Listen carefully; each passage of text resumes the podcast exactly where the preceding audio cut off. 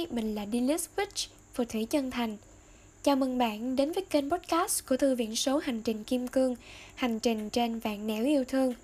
Chúng tôi mong muốn chia sẻ câu chuyện về hành trình chuyển hóa hạnh phúc đến bạn và cũng rất mong được đồng hành lắng nghe câu chuyện của bạn. Hãy chia sẻ cùng DJC bạn nhé. Chia sẻ hành trình Kim Cương tỏa sáng.